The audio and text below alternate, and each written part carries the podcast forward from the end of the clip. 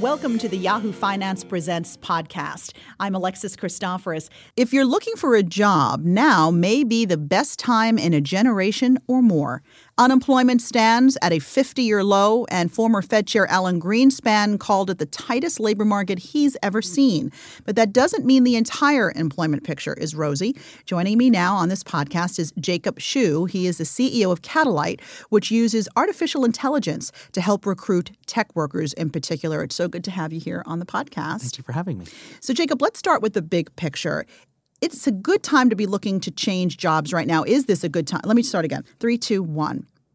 Let's start with the big picture, Jacob. Is it a good time to be looking to change jobs or even careers right now? Absolutely. Because now with technology, we're able to identify people who have this innate potential to do more. You know, so right now in this country, we have 6 million jobs that are going unfilled because employers say they can't find workers who have the skills to actually fulfill those. At the same time, we have millions and millions of underemployed and unemployed Americans who are locked out of those jobs because they lack the pedigree. They lack these traditional markers um, to to qualify for those jobs. But you know, most of these jobs of the future, these are experiential jobs. These are careers that you know you don't learn some tacit body of knowledge and you do it again and again. Those jobs are going to be eliminated with automation technology. The careers of the future are really those jobs where you have to have a growth mindset. You have to continuously learn. You have to continuously hone your skills.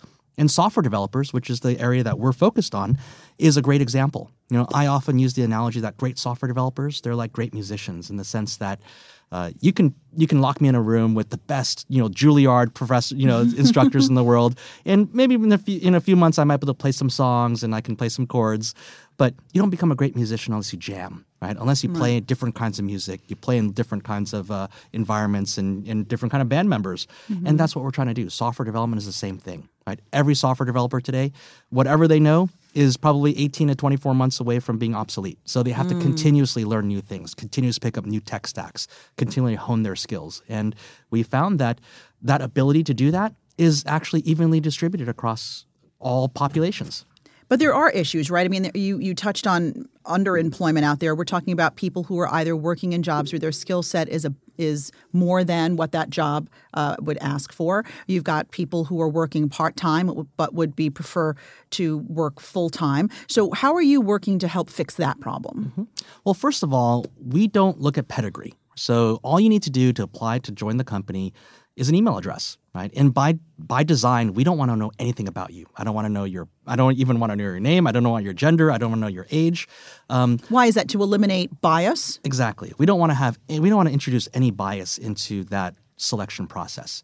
And what we do is we ask, we direct you sign up on our website. We direct you to an online screening. Now it looks like a test, looks like an aptitude test, but it's not. Um, the secret is that we're actually watching what you do while you take that test. Mm-hmm. Um, and by watching what you do, we have about 5,000 different predictive models built into our algorithm wow. that we're looking at things like how, you know, is this candidate a great problem solver? Does they exi- do they exhibit something we call cognitive agility, which is this concept that we came up with, which is that a person uses evidence and data as a fact-driven decision maker. You mm-hmm. know that they mm-hmm. make decisions using evidence data, but more importantly, that they change their minds when presented with new evidence and new data. Um, we're looking for people who have tenacity, right? Who have grit, who can push through and uh, you know, and who synthesize complexity. How do you get a sense of that by somebody taking this test that's really not a test?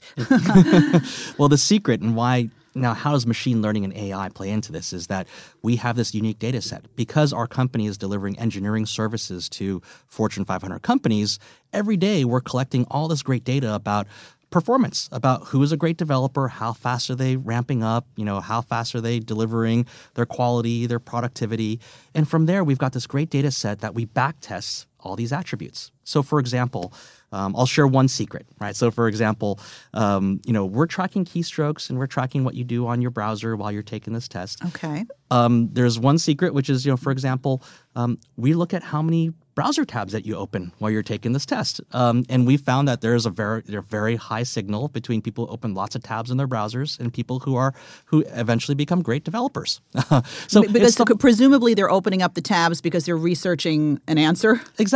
Okay. And, and again, that's why it's not a test. I don't expect anybody to actually know these answers off the top of their head. Right. right? We're actually looking for people who actually know how to find and acquire the information that they need to solve a problem. Right. Couldn't you say that if you open a lot of tabs, you're very resourceful? Exactly. That's exactly right. You know, and Okay. those again, those are those innate abilities that are not gender specific, not Right. Mm-hmm. racial specific. Everybody's got these abilities to some degree, and we are identifying these people who think a certain way, right?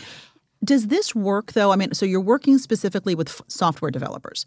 Would this translate into other industries? And if so, which industries? Yeah, so theoretically, yes. Now, the biggest challenge I always say is that the challenge is actually finding that data set. And then the question really is how do you define excellence?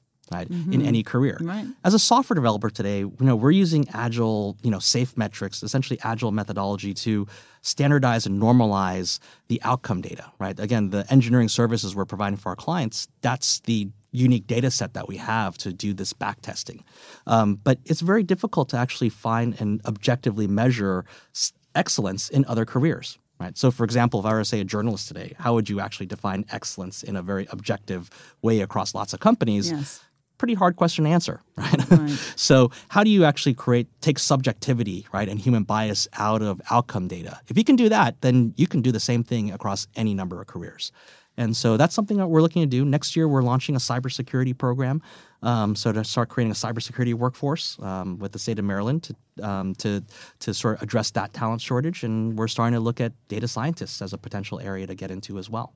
So uh, I think this is really fascinating. But in terms of tech jobs or the way companies go about hiring tech workers in the future, you think that looking at a resume and having people come in for an interview is going to go away. My question to you is doesn't that hold value when you think about the culture of a company? Wouldn't you want to talk to that person, get a feel for who they are, um, s- to see if they would be the right fit for your company? Well, I'm a big believer that culture is something that grows organically out of the people that you have in the company. So I believe that great cult- companies with great cultures begin by hiring great people. It's not the other way around, right? And so I so you know, for us, we believe that you know resumes are fundamentally flawed right? Interviews are fundamentally flawed because there's a number of biases. There's the bias of the person who wrote the resume the person who you know who padded their resume All right, say it like it is. but there's also the bias of, of course, the interviewer, right? The person mm-hmm. who actually conducted the interview. And there's been lots of studies around, you know, affinity bias, confirmation bias, attribution attribution biases. Mm-hmm. There's a lot of biases. Ultimately, what science has proven is that people generally hire people who are like themselves and who confirm some construct of success, right, in their mind, right? Mm-hmm. And that in itself is is fundamentally flawed. You know, when you talk about people hiring people who are like themselves, that really can hurt diversity real fast. And you are looking to to bring, make the workforce in technology more diverse. Um, how are you doing that? Yeah, so that's the that's really the the I think the the good news that we have to share here is that we can fundamentally solve the diversity problem by killing pedigree. Um, in the sense that if you look at our workforce, we've actually proven for data that the workforce that we assemble actually ends up mirroring the demographics of the communities that we hire from. Right. So, for example, um, in Baltimore, which is our longest, uh, our, our oldest development center is in Baltimore, Maryland, which is typically not a place that you think about when it comes to engineering. True. Um, but you know, Baltimore Metro is 28% African American. We've got 29% African American African American developers there. We're not quite at gender parity, but we've got over a third of our workforce there being female developers. Um, we recently launched in Chicago. We actually have you know, without even any human intervention, we end up with 50-50 gender parity um, of our of our workforce there. Um, and so, you know, to put a fine point on it, we have no recruiters in the company. So I don't know what my workforce looks like until they show up for training. Okay. and I think that's that's the great thing with this model is that you end up with a diverse workforce without having to resort, you know, resort to these kind of arcane paint by numbers diversity programs. I would imagine it, for some industries, it's going to be really hard for companies to wrap their heads around that. About, well, I don't know who's going to really be, what the person working for me really looks like until they come in on the first day of the job. How are you finding um, companies, uh, you know, embracing what it is you're doing? Well, today, the way that we've begun sort of um, delivering our service essentially is to go after outsourcing. You know, so at a fundamental level, we're trying to disrupt the outsourcing industry. Right. But the reason why we're doing that is that that gives clients a very easy way to just try this model. Right. And then we found that as clients have actually, um, when we start delivering, when our clients actually start seeing the results, and by the way, I mean, our teams are on average produce three are three times more productive than the existing outsourcing options that our clients have, um, they become believers. And then more, increasingly more of our clients are asking us to help them build programs inside their organizations to actually do the same thing. So they can do this in house. Yeah. The challenge, of course, is that you know the technology is just one piece of it, right? Right. Because you also have the training, and that requires like fundamentally rethinking about how you do training. So we're we're taking non-technical people and turning them into the best developers in the world. So um, that's a different type of training that most organizations are used to delivering, um, and it's a different way of handling things like mentorship and career ladders and competency models and how companies to you know you know you know um, uh, help encourage and, and create those careers for for their employees. So it requires systems change on a number of different levels. Sure. Um, but it starts really with just trying it. So we we started really with outsourcing as a great way for let clients to get over that hump and and really to see this in action. And I'm curious how Catalyte makes its money. Who are you charging a fee to f- to do this? Well, so it's you know we're not a training company. We're not a boot camp. In fact, you know we pay for the training. Um, it costs nothing for applicants to come. Um, you know we're basically monetizing through outsourcing. You know, so we're trying to disrupt the outsourcing industry, both onshore and offshore. I mean, we're excited to say in the last year we became really one of the fastest growing engineering companies, you know, in, in the country. Wow. We also, um, at least from lots of research analysts are telling us that we're now the largest onshore engineering company, and it's happened, you know, without us even trying. Right? It's really happened because we're able to deliver talent. We're able to deliver this, you know, the greatest, you know, great software development teams for our clients on demand. How many employees do you have? We're nearly 700 now. Um, that's up from about 150 just a year ago. Oh my goodness, you're exploding. Your growth is exploding. Uh, But the company has very interesting roots. I understand there was a Harvard fellow years ago who came up with this concept. Tell us about how the company came to be. Yeah, so this company actually began, you know, from a research project the founder Michael Rosenbaum was working on really in the 90s. He was a fellow at Harvard, um, focused on the area of labor market inefficiencies, and he was part of this team that really came up with this original insight that resumes and interviews actually are not predictors of successful outcomes on jobs. Actually, they're really more predictors of socioeconomic background. Um, So, and the way he proved this research was he basically uh, put a group of really kind of pedigreed computer scientists in a group, and then he compared those with a group of self-taught hackers, um, and he compared the results. And of course, us in technology, you know, it's probably not a surprise for a lot of us in technology, but the hackers, you know, beat the pants off of the uh, off of the traditional trained software uh, uh, computer scientists. Right. And so that became really the basis, the seed that from which the company began. But you know, this is before the days of big data. This it didn't even begin as a technology company. In Right. fact, in the early days, he was doing things like, you know, videotaping people playing with Tinker toys. Uh, he was doing. They had a theory around So- so- rapid eye movement. Sociology. I mean, it looks like a sociology experiment. Yes, yeah. yeah, He was, you know, they even had this really interesting experiment around like rapid eye movement, right? So, like, you know, people who have rapid eye movement actually correlates with successful, you know, traits for being software developers. And, Really? Yeah. and- Something in the eyes, right? They're able to maybe Yeah, look so- at things quickly on a screen or Exactly. Interesting. But it, you know, he spent probably about a decade in the desert trying to build the algorithm, trying to build this, Yeah. uh, build build the technology. And finally, when he had the technology to a point where it was, you know, ready for commercial use, he was trying to sell us HR software right into the Great Recession. And- problem. and, yeah. So nobody was buying HR software, and so finally, it was really in 2011 when a big Fortune 500 company said, you know, we're not really interested in HR software, but you know, we're hiring all these these contractors. You know, why don't you try running this against our contractors? And that became a very successful pilot. And then that company essentially outsourced the project for for. So for they were company. your, your first big client. yeah. Can yeah. you reveal the name? It was Nike. Oh, that's great. Okay. And so they're still a, a client now? yes. Okay. What do you hear from companies? Why why do they say um, they want Catalyte services? What is it that, that they're not getting elsewhere? Well, I think the first and fundamental is that we have a big shortage of software developers, right? Right now, there's 600,000 software development jobs that are just going unfilled, right? People are looking all over the world for software developers. Um, and, you know, we're telling people, look, those that ability, that capacity to do this work actually is right in your own community. You can actually build that right here in your own hometown. So that's first, is really just the shortage of software developers. Mm-hmm. I think the second thing is that people are recognizing, especially in this world now where software development is no longer just about writing code. It's really about understanding user needs. It's really about understanding um, being. It's really becoming more of a creative aspect, especially with agile and lean product um, techniques.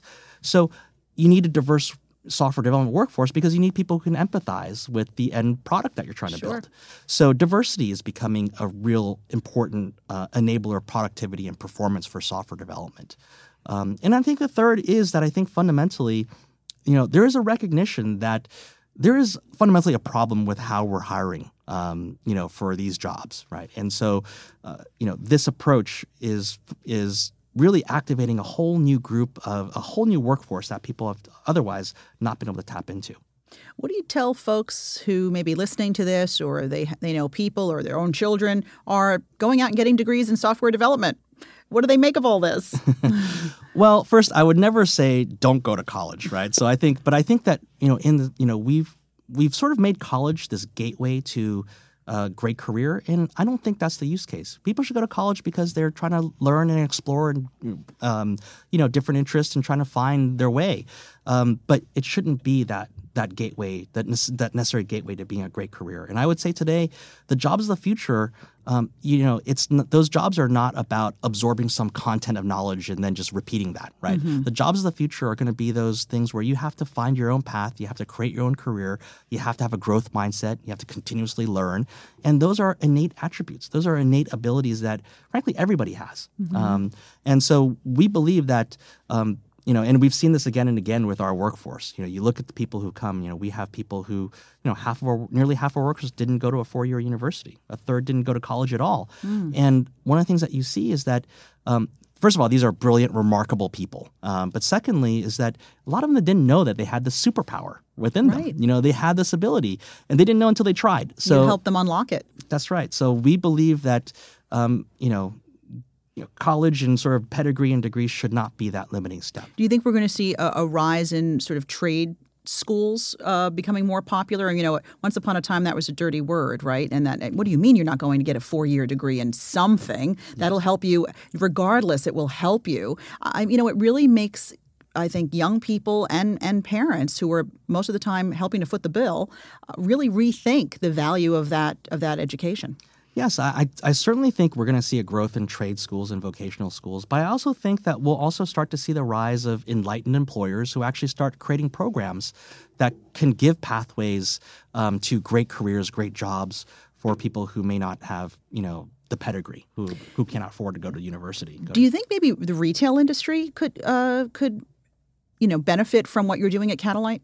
Well, I'd say that you know we're working on a number of very interesting programs in retail. In fact, there's a very big retailer who's trying to uh, work out a model where we might be able to transition retail associates in their stores and find a pathway for them to get into sort of software development jobs, you know, mm. in, in hmm. the company, in the same organization.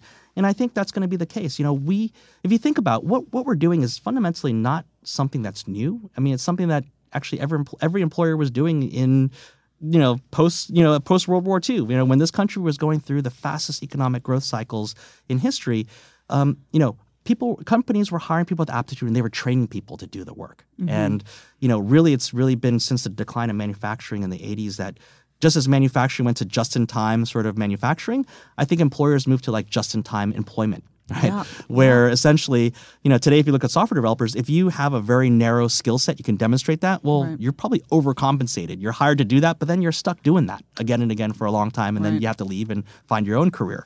Um, I believe that you know the future of how employers should really be thinking about their workforces how do you move people along? How do you create career ladders right? How do you create maps where people can choose their own adventure within their own within their own organizations?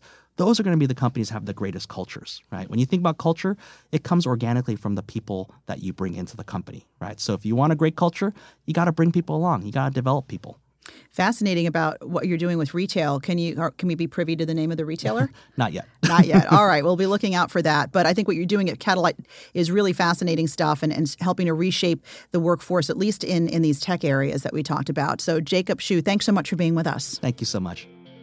Thanks for listening to the Yahoo Finance Presents podcast. Be sure to rate, review, and share this podcast, and remember to subscribe so you never miss an episode.